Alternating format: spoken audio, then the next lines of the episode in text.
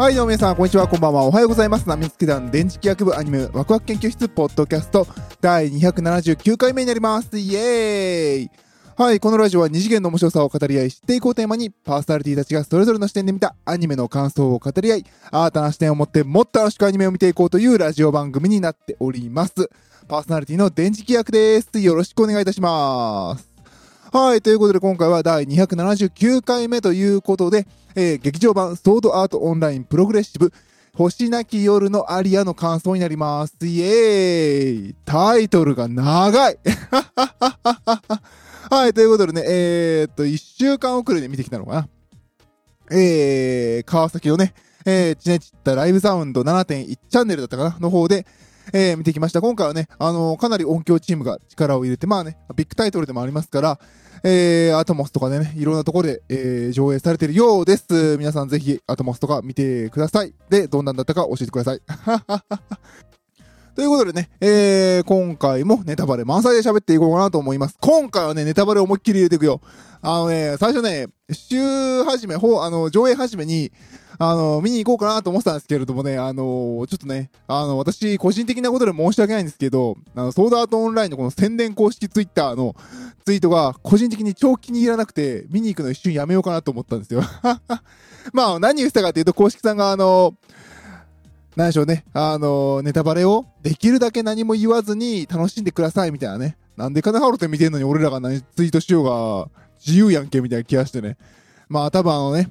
公式的にはこの後公式も認めるネタバレ解放をみんなでツイートして盛り上がろう、みんな見に行こうまたみたいな、なんかこう宣伝をしたいんだろうなという、なんか後ろのね、その暗さというか、まあオタクでもこう言うたら言うこと聞いてくれるやろうぐらいの、うざさが見えたので、もう見に行くのやめたろうかなと思ったんですけど、まあ逆にね、見て、ネタバレ、そんなにね、ネタバレしちゃダメな作品なのかと思ってね、まあ行って、見て、ネタバレ喋ってやろうと思って見てきたので、今日はネタバレいっぱい喋ります。なので、今すぐまだ見てなくて、俺はネタバレ嫌だっていう人は、バツボタンを押して、このラジオを止めて、また戻ってきてね、頼むよ。で、戻ってきていただければなと思います。はい、ということで、まあ、ソードアートオンラインプログレッシブの、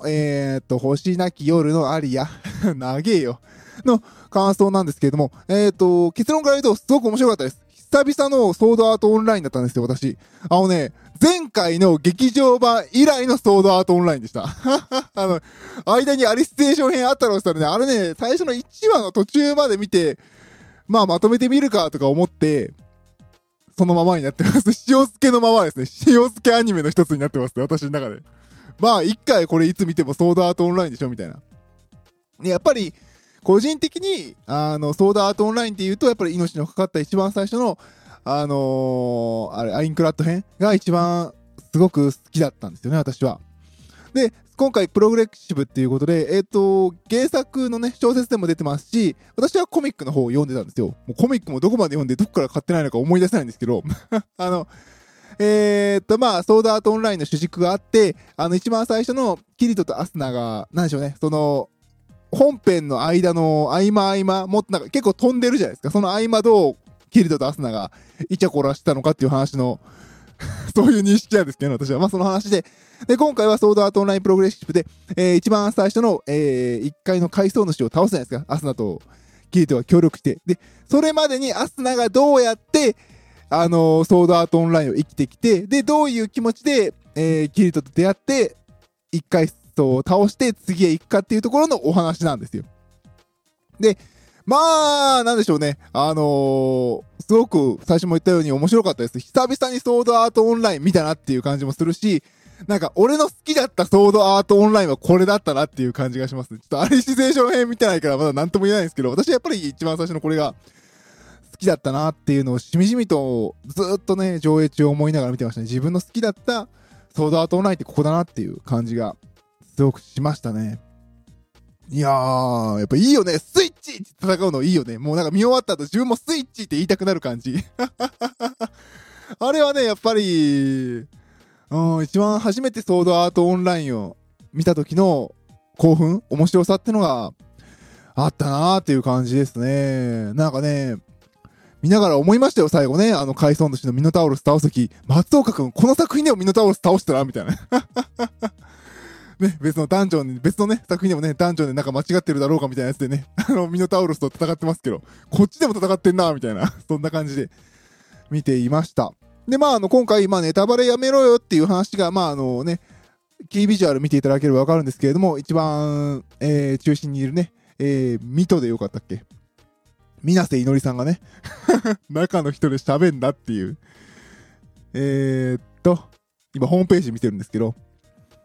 キャラはそうですね、ミトっていうキャラクターがいて、まあネタバレ喋ってきますね。まあこの子がアスナと同じ中学校のアスナよりも賢い、アスナがずっと頑張ってるの、ね、厳しいね、なんかもうほぼもんぺじゃないや、虐待者例が言うぐらい厳しい、林原めぐみさんのね、お母さんとかに厳しくされながらね、まあ頑張って勉強して、学校のトップ取ろうとするんだけれど、その自分より上にいる、そのミトっていう子。で、まあこの子はゲーマーで、まあこの子の影響でちょっとゲームやってみようか、みたいな。仲良くなって一緒にゲームやってるっていうところから、物語はスタートしていく。本当にソードアートオンラインが始まるところの話ですね。で、この子は、キリトと同じ、ベータテスターだったんですね。で、この子がソードアートオンラインやるからっていうので、まあ、アスナはね、あれ、アスナはナーブギア自分のじゃなかったんですね。初めて知りました。お兄ちゃんがね、社会人であるお兄ちゃんが、まあ、出張でいない間にね、お兄ちゃんがね、ゲーマーでソードアートオンライン買ってるから、やったろ、俺、みたいな感じで、スタートして、ね、ミトと知り合う、ミトと出会って、で、まあ、そっからね、キャラ名、かばや忘れたわ。山寺宏一さんが出てきて、君たちは今命がリンクしているっていう話から始まって、まあ、ソードアートオンラインの世界になっていく。自分たちのね、顔形を使われて、リアルの顔で本当にゲームの中で生きていく。ゲームで死ねば現実も死ぬという、やっぱりこの設定がすごく SF 感があって良かったですよね。生命倫理に対する考え方、技術と生命倫理、そこの考え方とその状況に置かれた人間たちがどう動いていくのかっていうところがすごく描かれていて面白かったですね。で、ゲームの世界だからね、パワー、ヒットポイントが減っていくんだけれど、それ自体が減ると死んでしまう、本当に死んでしまうっていうところをちゃんと視聴者も分かって見てるところがやっぱりハラハラさせて面白いなっていうところでしたね。うん。で、まあね、まあ、キリト君に助けられて、ほら、まあ、我々もね、テレビシリーズ見てるから、まあ、最後はキリト君と一緒になって、で、まあ、なんでしょうね、攻略ボス倒しに行って、一回人をクリアするってのは知ってるんですけど、まあ、そこまで行くまでに、アスナは何をしていたかっていうところで、まあ、ミトにね、こうやって戦うんだよ、ソードアートオンラインはっていう、こう、やっぱベータテスターだから知ってるから教えてもらって、レベルを上げていくっていう、ところの話で楽しくね、女の子二人がキャッキャキャッキャしながら、ソードアートオンラインの世界を旅してるわけですよ。まあ、起承転結の起承転までね、その二人の物語なわけですよ。見ながら思いましたね。SF これでよかったんじゃないかなっていうね。ソードアートオンラインリリーみたいな感じでやってくんないみたいな。ずっともうね、なんか見ながらね、思ったよ。なんか、キリト君いなくてもいいんじゃないかなみたいな。多分出てくるんだろうけどさ、と思いながら。いや、まあ、その部分がね、私が読んでいた、プログレッシブの、コミカライズ版と少し相違があるところでしたね。すごくね、いいキャラしてましたね、水瀬いのりのミトは。さすがだなこいつっていう感じもしましたし、すごく面白かったですね。あとね、剣の世界でね、剣と魔法、まあ、戦うっていう感じで、まあ、棍棒とか弓もいたけれど、初めてでしたね。鎌を使うっていう感じでね、かっけーっていう感じがしましたね。くるくる回って戦うところは、すごく映画館でね、見応えがあって、見栄えする戦い方で面白かったですね。やっぱそこがここがね、出してほしくなかったっていうところと、まあ先にオチを言うと、このキャラ死なないんですよね、今回。いや、もう絶対みんな思ったでしょ。キービジュアル見て、アスナとキリトがいてさ、背中合わせる真ん中にさ、背中合わせだっけ？まあ、いて、真ん中にこの新キャラがいるっていうのは、もう絶対こいつ仲良くなったと死ぬじゃん、みたいな。ソードアートオンラインだと、絶対死ねよねって思っちゃうんだけど、まあ、今回それがね、死ななかったのが、個人的にはすごく良かったなと思ってますね。なんかもう、いいんじゃないかな、こいついたっていう体でソードアートオンライン最後まで行こうぜみたいな殺さないでよ、絶対殺すなよみたいな、そんな感じで見てましたね。だから最後ね、まあアスナがねちょっとやらかして、で敵に囲まれて本当に死ぬっていうヒットポイントの状況になって、でまあミトがねちょっと離れた場所に行ってしまって、でアスナのヒットポイントがどんどん減っていくのを見て、もう見てられないって自分のところに表示させないようにパーティーを解除しますってボタンをね思わず押してしまい、で自分はまあその場から敵をね退けながら逃げていく、もうアスナは死んだものとして生きていくっていうところの選択とかね、そこがねやっぱりこうソードアートオンラインは実際に死んでしまうと、そこに対する人間のこう生死観とか、生命倫理的な話が入ってくるところで、極限状態人間がどう動くのか、本当にそれは本質なのかっていうところまで描かれているのが良かったなっていう感じがするので、逆に言うとこんな面白いこんないいキャラ出したのに、なんでネタバレ禁止なんてバカなこと言ったのか全然わかんないですよね。いいじゃん、ミトが良かったとかさ、最後こうやって良かったとか、ゆりゆりしいとこ持ってやれとかね、ミトのねお風呂シーンも見たいとかね、そんなのをバンバン書けばいい、書かせればいいのに、なんでそこをこう公式は止めたかったのか全然わかんないですね。絶対言わせた方が面白かったと思うんです。いや、ある意味宣伝としてこれ絶対失敗してないと私は思いながら見ましたね。絶対すごいいいキャラでミトねよかったのに、いやもう全然もうミトとアスナの物語でいいのにと思いながら、もうキリト君いいよもうな今回はみたいなそんな感じでずっと見てましたね。皆さんはどうですか？絶対ミトよかったよね。でね、まああとはね、さっき言ったね最後、まあその結局まあミトとね別れないと、そのなんでしょう、海藻主倒すぞーっていうみんな集まったところにアスナとキリトがそれぞれソロでいるというところが、まあ成り立たないので、そこにねまあ一回引き離してパーティーも解除させるっていうところがありましたね。でもさ、スイッチってキリトが教えてなかったミトが教えてたんだけどあれそうだっけ？ちょっと私の記憶はもうだいぶ薄れてるせいなのかもしれませんけど、なんかあれーってか思いながら見てましたね。あとはね、パンを食べるシーンとかはね、コミカライズの方でもあった、象徴的なシーンですね。アスナが、まあ、ミトに裏切られて、あれ、ミト、出てないよね、コミカライズ版。もう全然覚えてないや。まあね、パンをね、一人で、ちょっと絶望しながらボソボソかじってるところに、キリトがね、これをバターをつけるとうまいんだぜ、クリームか、つけるとうまいんだぜとか言って、ちょっとね、アスナが少し生きる希望を持って、で、まあ、その後お風呂に行くと。まあお風呂シーンはね、個人的には気に食わなかったですね。なんで金払って映画館来て見てんのになんでそんな湯気があるんだみたいなね。いやー、これ絶対 BD でもう少し薄くしますとか言うんだろうなっていうと同時に、金払って未完成版見せられてんのかっていうイラッとしたのもちょっとありますね。うん、まあ。上映してる側からするとね、まあ R 指定受けるからとか言うんですけど、うるせーみたいな。R15 だったら別にねいいじゃんっていう気はしなくはないですけどねまあまあそんな細かいことはいいんですけれど、個人的にはそうですね面白かったし、やっぱりそうなんかそうさっき言った海藻主倒しに行くぜーってみんなが集まった時に、なんかソードアートオンラインの序盤で死んでいったとか大騒ぎした連中がずらーっと勢ぞろいして、うわ懐かしいみたいなみんなでやっていこうっていう、キャラ名忘れたわ。中心人物になってる青髪の人ね。あの人が、出てて、あ、こいつ死ぬやつやとか思いながら見ちゃうところとか、あとはね、キバ王さんだっけ？キバ王さんが出てきたところもなんか、あー、いたキバ王さん、お前、元気やな、今回もみたいな。いやいやいやいや、なんかね、同窓会を見てる感じでしたねそこのシーンは。でまあ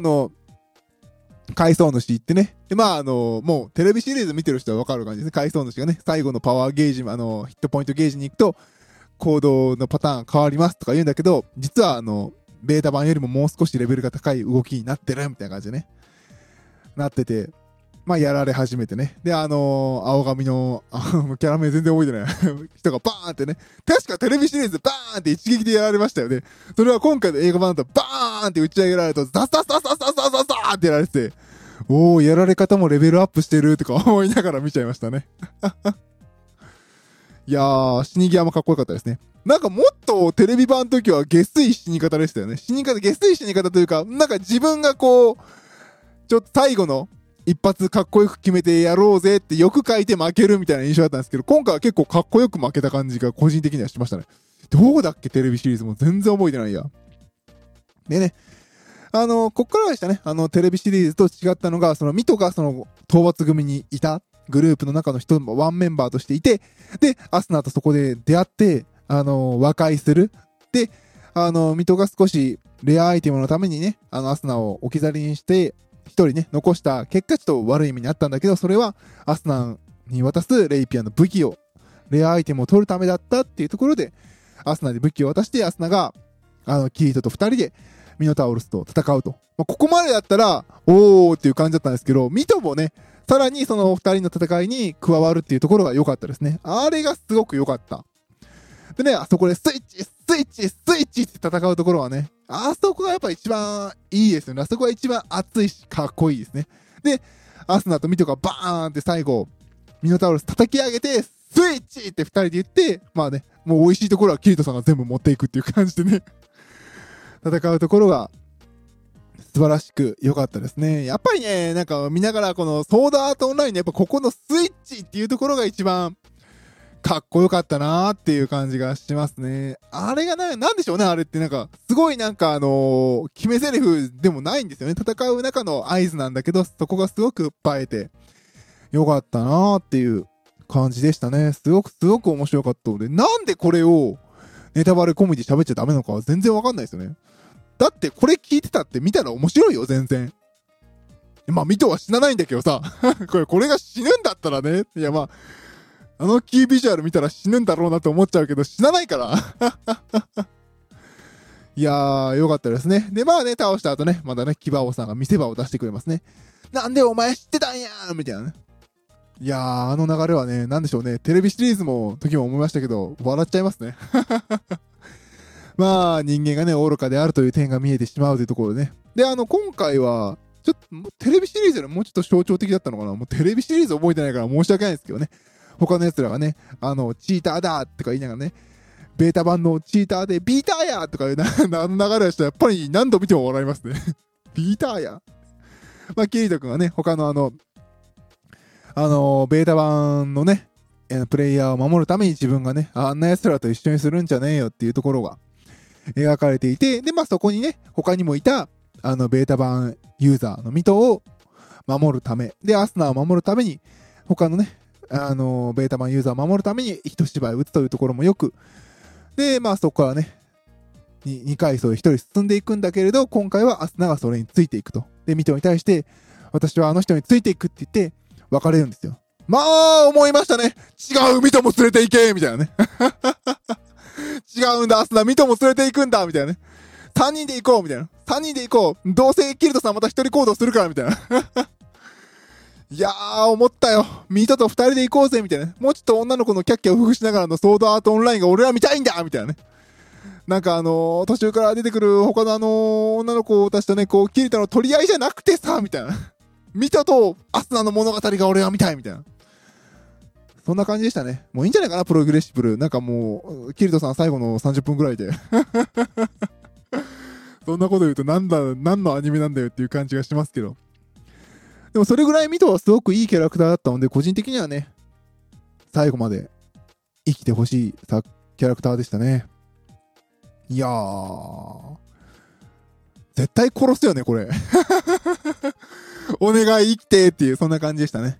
あとはそうですね、結構小ネタも多かったですね。印象的だったのはね、もう皆さんも分かってるでしょうけど、ミトとアスナはね、こういう感じで、バーっとソードアートオンラインのところでレベリングしてたんだよとかいう話の中で、こう、生活の一部でこう、ね、宿屋でこう、二人でパスタをぐるぐるってバーって取り合うところとかね、かなりこう、ルパン三世感があったりとか、あとはなんか、その細かいオマージュが多かったですね。あとはあれですね、そのアスナが、ミトに裏切られたんじゃないかって思って最後もう自暴自棄になってずっと階層を歩いていく。でキリトになんであんなことをしたんだって言われた時に、宿屋で一人腐っていくよりはいっそダンジョンで自分らしく生きて死んだ方がいいとか言ってね、いやアスナさんそれあれですよ、ニールバーナのカート・コバーンが自殺した時のセリフですからねみたいな絶対それ言っちゃダメみたいな、もうねミトとアスナが喋る言葉が全部フラグなんですよね、やめろみたいなすごくあの二人の物語は面白かったのでね、なんでしょう、改変してもいいから水戸は生かしておいてほしいなという、そんな感じでしたね。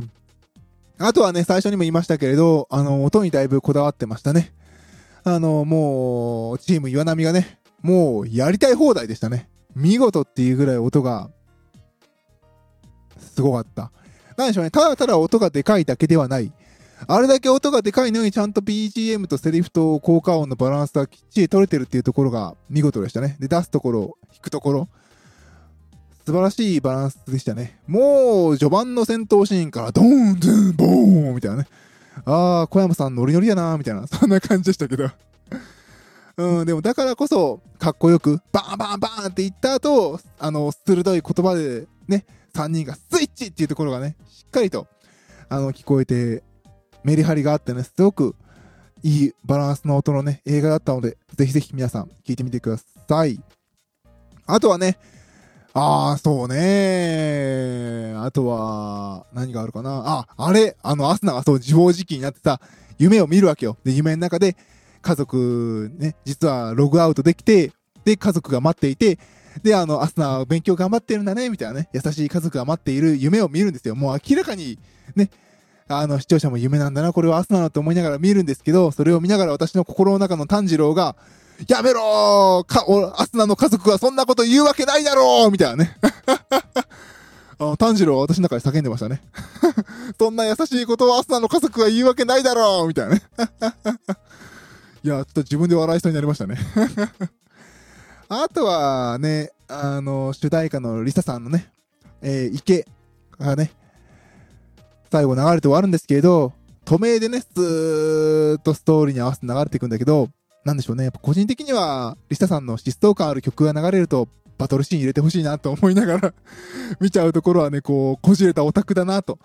思ってしまった作品でした。こんなもんかな。だいぶ喋ったね。大体思ったことは喋ったはず。はい、ということでね、劇場版ソードアートオンラインプログレッシブル星なき夜のアリアの感想でした。すごく面白い作品でした。久々にソードアートオンライン堪能したなという感じでね、このままアリシゼーション編も見ようかなと思っております。あれ長いんだよね。ちょ